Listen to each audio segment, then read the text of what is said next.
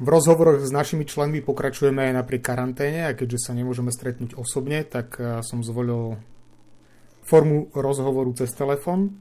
Vítam Janu Jarinovú Jonovovú, alebo ako sa Jonov sklonuj, skloňuje?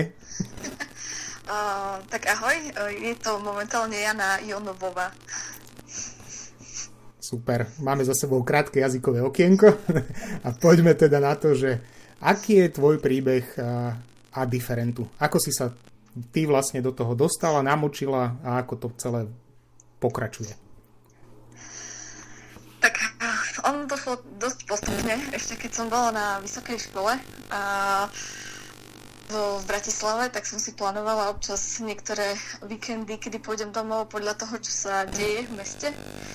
A po nejakom čase som si všimla, že vlastne všetky zaujímavé akcie, na ktoré som chcela ísť, uh, boli organizované občianským združením Different. Takže vlastne, uh, keď som sa aj vrátila po výške uh, do Bardejova, tak nejak sme sa tak všetci stretli na tých aktivitách Najprv to boli koncerty, potom filmový festival Jeden svet, a potom sme sa nejak bližšie spoznali aj cez komunitnú nadáciu, keďže Different mal viackrát rôzne projekty. No a, a mala som pocit, že, je to, že všetci už proste tých ľudí poznajú. Ja som nepoznala vtedy ešte asi nikoho z tohto združenia. No a nejak tak, že bližšie o, som sa dostala až o, keď bola aktuálna vlastne bašta.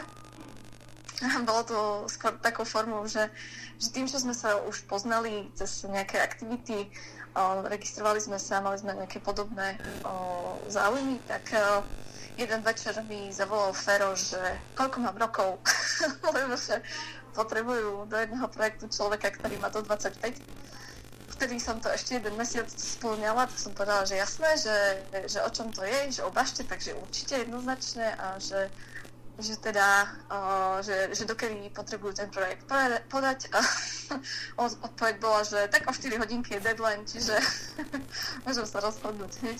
Tak som povedala, že jasné, že idem do toho.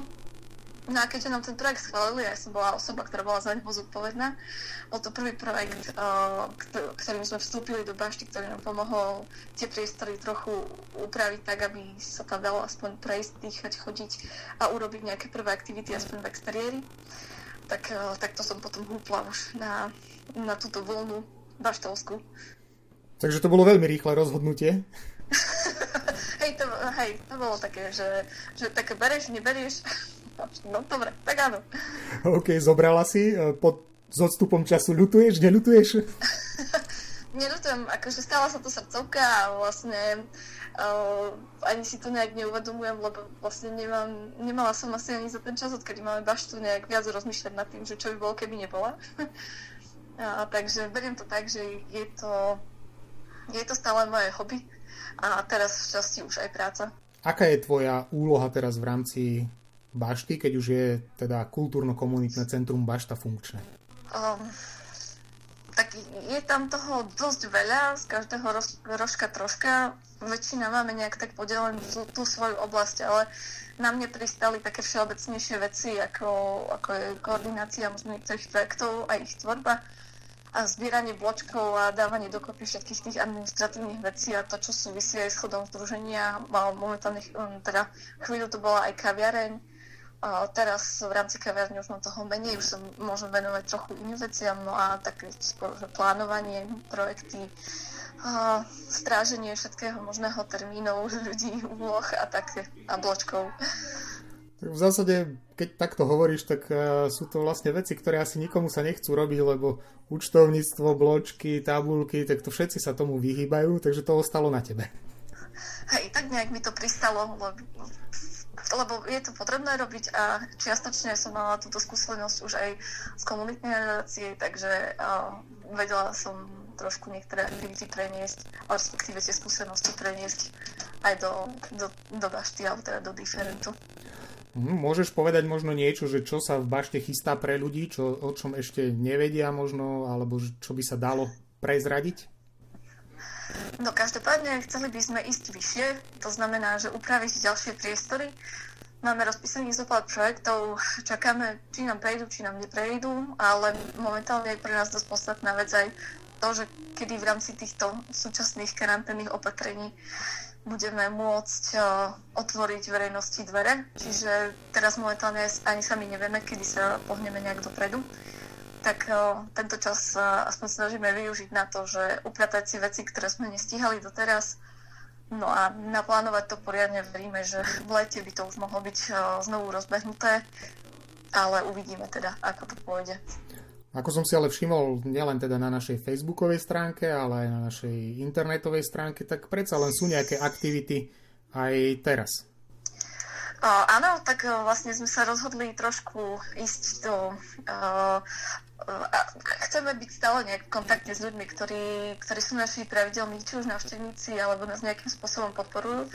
Takže aspoň aj či už tieto rozhovory alebo nejaké mm, aktivity, ktoré sa dajú s nami zdieľať, rozmýšľame možno aj nad nejakou online formou, ako ako to spestriť a komunikovať s ľuďmi, alebo v rámci kaviarne, tak takisto rozhodli sme sa, že, že to, čo máme v našom sklade, bolo by škoda, ak by to o, tomu len tak vypršala expirácia, takže rozhodli sme sa ísť za ľuďmi a robiť menšiu donášku týchto remselných produktov. A, a zatiaľ sa to rozbieha, ale ešte budeme vymýšľať ďalej určite, čo s tým a ako nejak ostať v kontakte s ľuďmi. Mhm, keď hovoríme o ľuďoch, tak v Bardejove je to taká možno trošku že zvláštna situácia, že vlastne všetci, ktorí fungujú teraz v Bašte, sú ľudia, ktorí sa vrátili po vysokej škole späť do Bardejova, čo ale nie je veľmi asi také, že bežné, lebo väčšina ľudí po tej škole odtiaľ to odchádza, takže je pre koho robiť? No, áno.